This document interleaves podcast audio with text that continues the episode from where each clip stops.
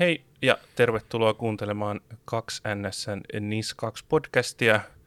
Ollaan päästy toiseen jaksoon ja kuten ensimmäisessä jaksossa luvattiin, niin nyt puhutaan tietoturvan hallintajärjestelmistä, joka, joka on tämän NIS 2 ytimessä siinä, että miten saavutetaan tota NIS 2 compliantti toiminta sinne yritykseen ja jotta ei menisi vaan mun ja Juhon jutusteluksi, niin meillä on kovaa asiantuntemusta.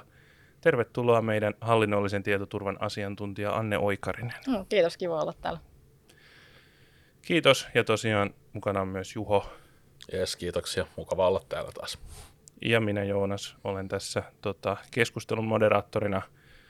Tota, annetaan varmaan Annelle heti puheenvuoro, pääset puhumaan leipälajistasi ja kertomaan meille tota, mikä on tietoturvan hallintajärjestelmä? Joo, tietoturvan hallintajärjestelmä on tämmöinen yhtenäinen malli tietoturvan johtamiseen ja toteuttamiseen ja kehittämiseen. Et tyypillistähän siinä on erilaisia prosesseja ja käytäntöjä ja ohjeita, esimerkiksi riskien hallinnasta ja jatkuvuuden hallinnasta, häiriöiden hallinnasta. Ja siihen liittyy semmoinen suunnitelmallisuus, että mietitään, että mitä tavoitteita on tietoturvalle ja miten niitä seurataan, että päästiinkö nyt näihin tavoitteisiin. Joo. Tämä kuulostaa kauhean tuollaiselta ison yrityksen, ison korporaation tällaiselta dokumenttien pyörittämiseltä, mutta onko se vaan sitä? No hirveän hyvä pointti, että itsekin kun olen aloitellut uraa ja tehnyt vähän teknisempää tietoturvaa, niin kyllä vähän semmoinen hallintajärjestelmä on saanut sanat, niin tuota, tai jotenkin kuulostanut hirveän byrokraattiselta ja vähän kuin saanut katsetta lasittumaan, mutta sitten minä olen tajunnut, että eihän se ollenkaan ole silleen, että tavallaan kyllä startupitkin voi tehdä tietoturvanhallintajärjestelmiä ja pointtinahan nyt ei ole sellainen, että kaikkien täytyy tehdä yhdellä tavalla jotain kiveen hakattuja asioita, vaan voi vaikka esimerkiksi riskien perusteella miettiä suhteuttaa siihen organisaation kokoon. Et tekninen tietoturva ei ratkaise kuitenkaan kaikkia asioita, niin sitten tarvitaan vähän niitä prosessejakin joskus.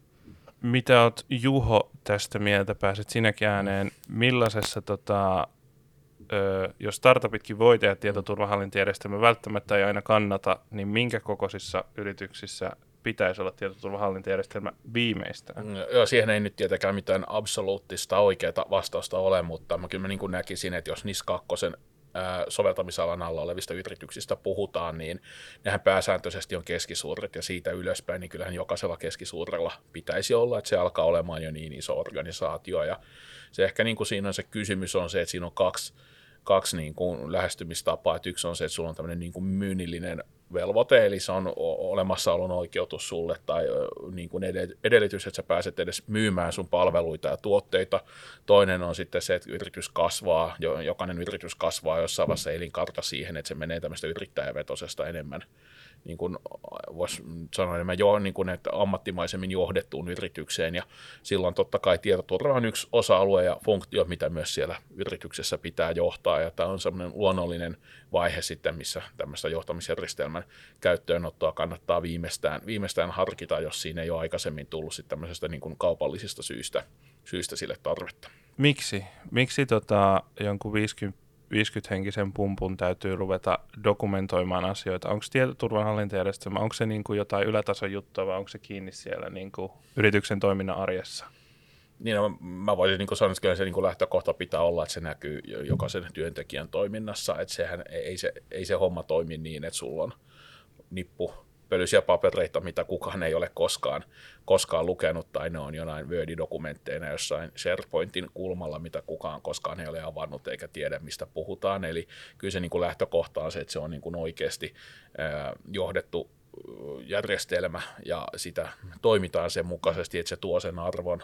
Ja mitä mä voin sanoa, että me nyt kuitenkin ollaan, ollaan tänä vuonna semmoinen 5 miljoonaa vaihtava firma, niin kyllä se niin kuin meitäkin on auttanut. Me ollaan itse iso, siis iso 27 001 sertifioitu organisaatio, niin esimerkiksi myyminen on paljon helpompaa. Meidän mm. ei tarvitse jokaiseen niin kuin asiakkaiden tietoturvavaatimukseen niitä 500 kohtaisia Exceleitä täyttää, Jep, vaan se on se, että se, meillä on se iso 27 001 ja se helpottaa sitä keskustelua. Se on tehnyt meidän toiminnasta, etenkin ISO 9001 kanssa paljon niin yhdenmukaisempaa ja pakottanut meidätkin siihen, että asioita on dokumentoitu. Ja, mm. ja se on niin kuin, tuonut oman, oman ison lisäarvonsa sit siinä, että monilta osin se toiminta sitten organisaatiossakin tulee myös niin kuin yhdenmukaisemmaksi niin, sitä kautta tehokkaammaksi. Niin, just, just mm. näin, niin että ei, ei säädetä ja ei tule tämmöistä, tämmöistä niin kuin, jokainen vähän omalla tavallaan ja, ja näin vaan. Se on, tulee sitä tehokkuutta sieltäkin. Hmm. Ja siis moni organisaatiohan, jolla ei ole tietoturvan hallintajärjestelmää, hmm. ne kuitenkin on tehnyt tosi paljon tietoturvan eteen, hmm. että heillä on vaikka teknistä tietoturvaa hyvin, hyvällä mallilla tai, tai hallinnollastenkin hmm. tietoturvaa,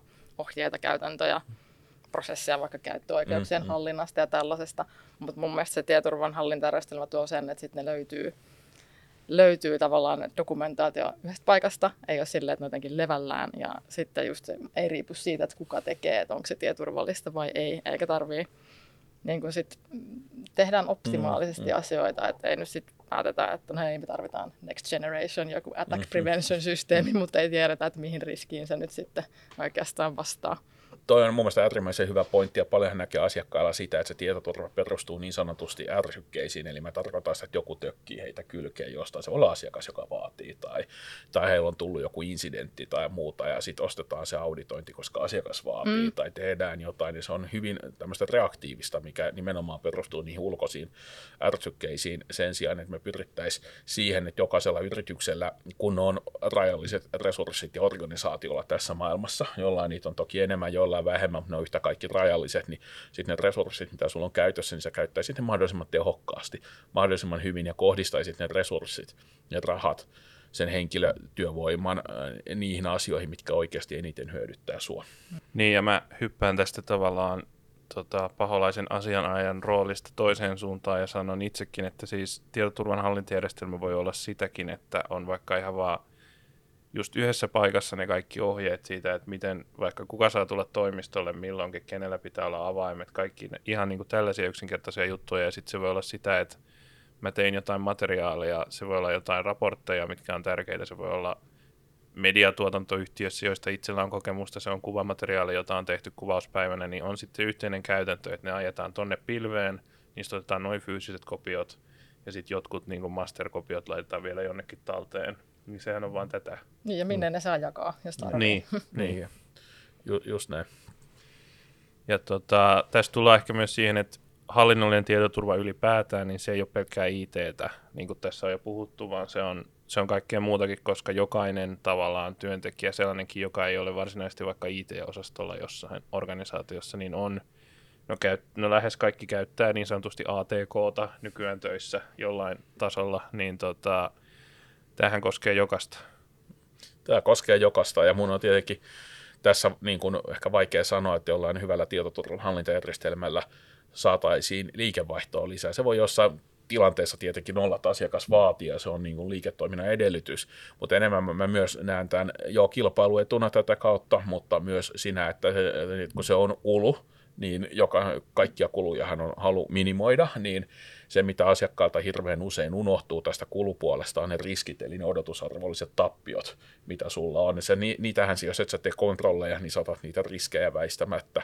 Ja, sit sä, ja ne on hirveän huonosti ennustettavia. Sä et tiedä toteutuksen riskit enää vuonna seuraava vuoden kuluttua, kymmenen vuoden kuluttua, milloin se toteutuu. Niin sä et pysty suunnittelemaan yhtään niitä kustannuksia ja niiden kustannusten suuruuskin voi olla vaikea arvioida. Niin sä sit, jos et sä teet tätä riskien hallintaa, sä et johda tietoturvaa, sä helposti sitoudut niihin riskeihin, otat ne kulut sitä kautta.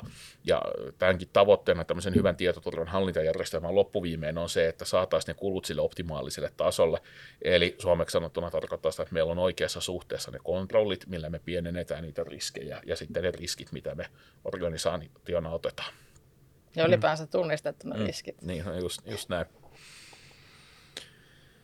Tota, kun lähdetään ajamaan tietoturvan hallintajärjestelmää organisaatioon, niin yksi olennainen juttu on, eikö vain, että saadaan johto siihen mukaan, koska se täytyy olla sellainen asia, johon siinä yrityksessä uskotaan. Joo, ehdottomasti. Että siis tämähän on, jo, niin kuin nimikin sanoo, johtamisjärjestelmä, niin se on vaikea johtaa asiaa, jos ei sulla se yrityksen johto ole siihen, siihen sitoutunut. Eli tämä ei ole mikään IT-harjoitus, vaan tämä on koko organisaation läpileikkaava organisaation toimintatapoihin. Ja sieltä pitäisi olla ihan ylin, ylin johto, johto siinä sitten myös sitoutunut mukana. Se ei toki ei tarkoita sitä, että ylin johto tekee siellä jotain riskien hallintaa tai, tai implementoi tätä hallintajärjestelmää, mutta antaa sen mandaatin toteuttaa ja tehdä niitä asioita ja tukee sitä. Niin mahdollistaa esimerkiksi ajankäytön Niin, muilla just- niin just tietyillä näin. asiantuntijoilla. Että nehän on niin kuin tämmöisen, voisi sanoa ehkä, niin kuin, äh, ehkä tämmöistä projektinhallinnan termiä, projektisponsoria, joissa haluaa käyttää, mm. että he poistaa niitä esteitä, mahdollistaa asioita. Ei, ei, ei, ei tee niitä, mutta he toimii mahdollistajana näiden esteiden poistajana. Joo. No, tässä on viuhunut pari kertaa termi ISO 27001, joka on tietoturvan hallintajärjestelmän standardi ja yleinen sellainen. Anne, avaatko vähän lisää, mikä tämä on ja miksi myös NIS 2 ohessa nyt me puhumme siitä? Mm. No ja ISO 27001 on ehkä, ehkä tunnetuimpia kansainvälinen, kansainvälisiä standardeja tietoturvan hallintajärjestelmille, eli, eli sisältää, sisältää parhaita käytäntöjä, että miten tämmöinen hallintajärjestelmä tulisi toteuttaa, että millaisia, millaisista osasista se koostuu. Ja sen, sen keskiössä on riskien hallinta, tavoitteiden asettaminen ja niiden tavoitteiden mittaaminen ja seuranta, että, että tietoturva etenee ja se parannetaan jatkuvasti. No Juho, voit vastata tähän mukavaan kysymykseen, että edellyttääkö NIS 2 nyt sitten ISO 27001? Ei, ei edellytä lyhy- lyhyenä vastauksena näin. Ja direktiivihän itsessään ei mainitse koko standardia missään, ei edes suosittele sitä, mutta sitten kun se direktiivin avaa, katsoo niitä riskienhallinnan keinoja siellä, siellä ja niitä vaatimuksia, mitä tietoturvalta vaaditaan, niin siellä on just tämä riskienhallinta, sitten siellä on tämä näiden kontrollien tai riskien, ne puhuu itse asiassa direktiivi puhuu riskienhallintatoimenpiteiden vaikuttavuuden mittaamisesta, niin tämähän on suoraan siihen, mitä sä mainitsit, myös sitä mittaamista ja tavoitteiden asetantaa. Että siellä on ihan samoja tämmöisiä, puhutaan PDCA-syklistä, tämmöinen Plan, Do, Check, Act-sykli, mihin tämä ISO 27001 standardi kanssa pohjautuu. Niin siellä on hyvin paljon, paljon samoja, samoja elementtejä, ja sitten sitä niin kuin, mä, niin kuin puhtaasti tämän direktiivin näkökulmasta niin suosittelisin vahvasti ainakin harkitsemaan tämmöisenä regulaatioriskiä pienentävänä toimenpiteenä. Tarkoitan tällä sitä, että jos jossain vaiheessa käy jotain ikävää, niin, ja sitten se viranomainen tulee sieltä kysymään hankalia kysymyksiä ja uhkaa lyödä niillä sakoilla päähän, niin sitten ainakin voi käydä sen keskustelun, että hei, meillä on ihan todistetusti toimittu parhaiden käytäntöjen mukaan. Meillä on ollut tämmöinen hallintajärjestelmä, sen on vielä todennut ulkopuolinen riippumaton auditoija. Mitä muuta te voitte meiltä, meiltä odottaa? Ja totta kai sitten, jos kuulijoissa nyt on mukana yritysten edustajia, jotka ei, eivät ole äh, niin kuin sove, direktiivin soveltamisalan alla, niin heillehän se sitten käytännössä tarkoittaa sitä, että se voi olla, niin kuin jos te haluatte toimittaa palveluita ja tuotteita tämän soveltamisalan alla oleville yrityksille, ja ne on teidän potentiaalisia asiakkaita tai jopa nykyisiä asiakkaita, niin voi hyvin olla, että sieltä tulee ihan suoria vaatimuksia, että näiden toimittajien pitää olla ISO 27001 sertifioituja, tai jos ei suoraan sitä vaatimusta tule, niin ainakin niitä samoja elementtejä vaaditaan sitten näiltä toimittajilta, jolloin sitten se sertifiointi voi olla kaupallisesti niin kuin kilpailukykytekijä, että se erottaudut niistä muista kilpailijoista, jolloin sun on helpompi myydä sinne tämän soveltamisalla alla, alla oleviin yrityksiin, tai sitten ainakin sun on helpompi niihin Ää, niin, niin kun siellä yleensä tulee tietoturvavaatimuksia, jos tämmöisiä Exceleitä, missä vaaditaan näitä samoja elementtejä, niin sun on mm. sitten helpompi käydä se keskustelu. Sun ei tarvitse mm. niihin jokaisen vastata, vaan sä vaan sanot, että tämä on hoidettu tällä tavalla. Tota, mennään vähän lisää tuohon 27 tonni ykkösen sisältöön ja kysyn Annelta, että kun sinä tota, niitä tietoturvan hallintajärjestelmiä meidän asiakkaille rakennat, niin mitä se käytännössä on? Mitä siellä tehdään, kun lähdetään yritykseen rakentamaan tällaista ISMS ja vieläpä tämmöistä, johon tavoitellaan sertifiointia? Hmm. No ekana lähdetään miettimään, että mitäs, mitäs nyky, mikä nykytilanne on, että millaisia tietoturvakäytäntöjä tällä hetkellä on, tehdään, tunnistetaanko niitä tietoturvariskejä esimerkiksi, onko se säännöllistä, onko olemassa yhteisesti, yhteisesti sovittuja käytäntöjä tietoturvasta, vaikkapa luottamuksellisen tiedon käsittelystä tai pääsyn hallinnasta, salaamisesta, tämmöisistä asioista. Onko suunnitelmia ja toimintaohjeita, että jos sattuu tietoturvahäiriö tai joku tietomurto, miten, kuka, kuka tekee mitä, miten se rajataan, kelle pitää ilmoittaa.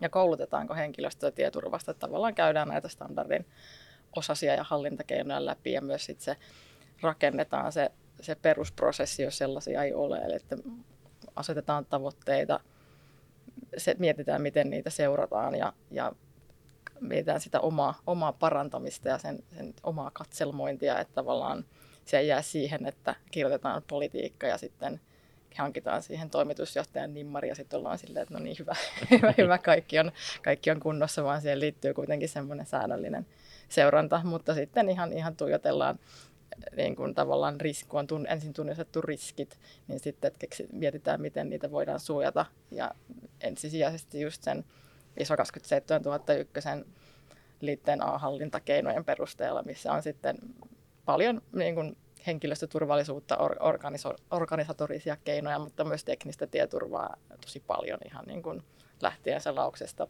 pääsyn hallintaan ja, ja jatkuvuuden hallintaan, että tavallaan mietitään ne osaset sitten suunnitelmallisesti kuntoon.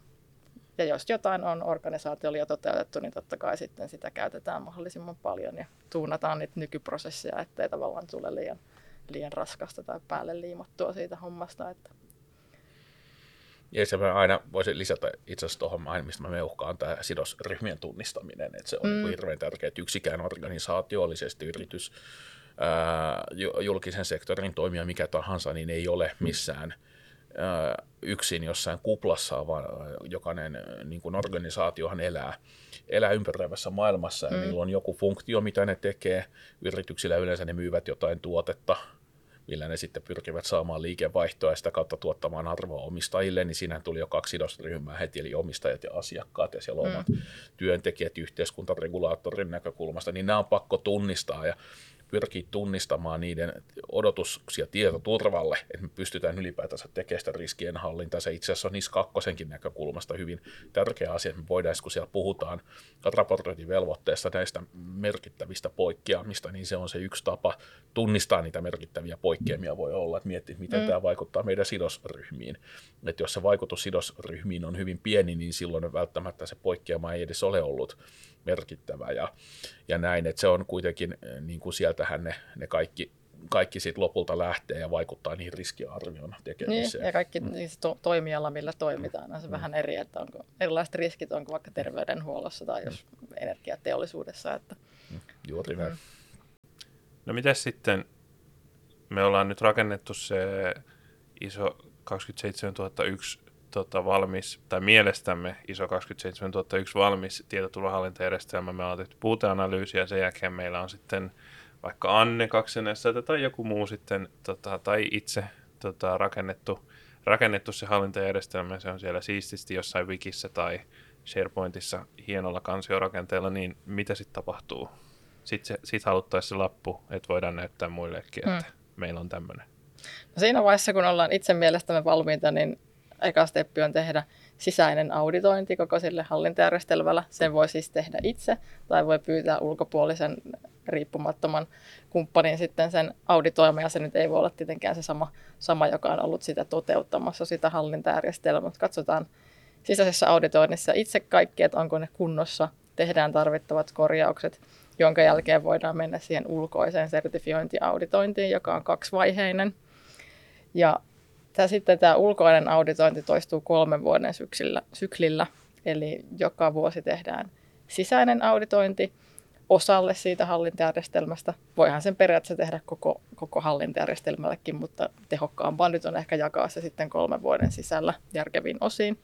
Ja sitten kolmen vuoden päästä tulee sitten uusi, uusi sertifiointi, auditointi, jossa sitten taas katsotaan kaikki uudestaan. Ja sitten tällä välillä on seuranta-auditointi ja tämä tämä sertifiointitaho siis katsoo esimerkiksi liiketoimintakriittisiä asioita, tai sitten jos on ollut aikaisempina vuosia puutteita ja poikkeamia, niin voi olla, että näitä asioita katsotaan sitten tarkemmin uudestaan näissä seuranta-auditoinneissa.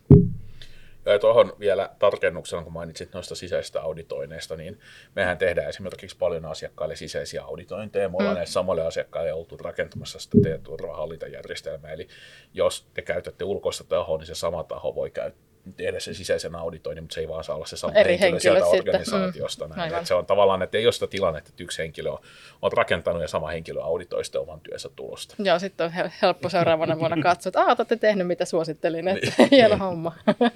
Tässä on paljon viuhunut yksi sana ja se on riski, tietoturvariski ja kaikenlaisia muitakin riskejä. Tota, tästä me voidaankin ottaa pieni tauko ja mennä eteenpäin meidän seuraavan jakson aiheena. Jatketaan Annen kanssa. Annen kanssa täällä on riskien hallinta. Palataan.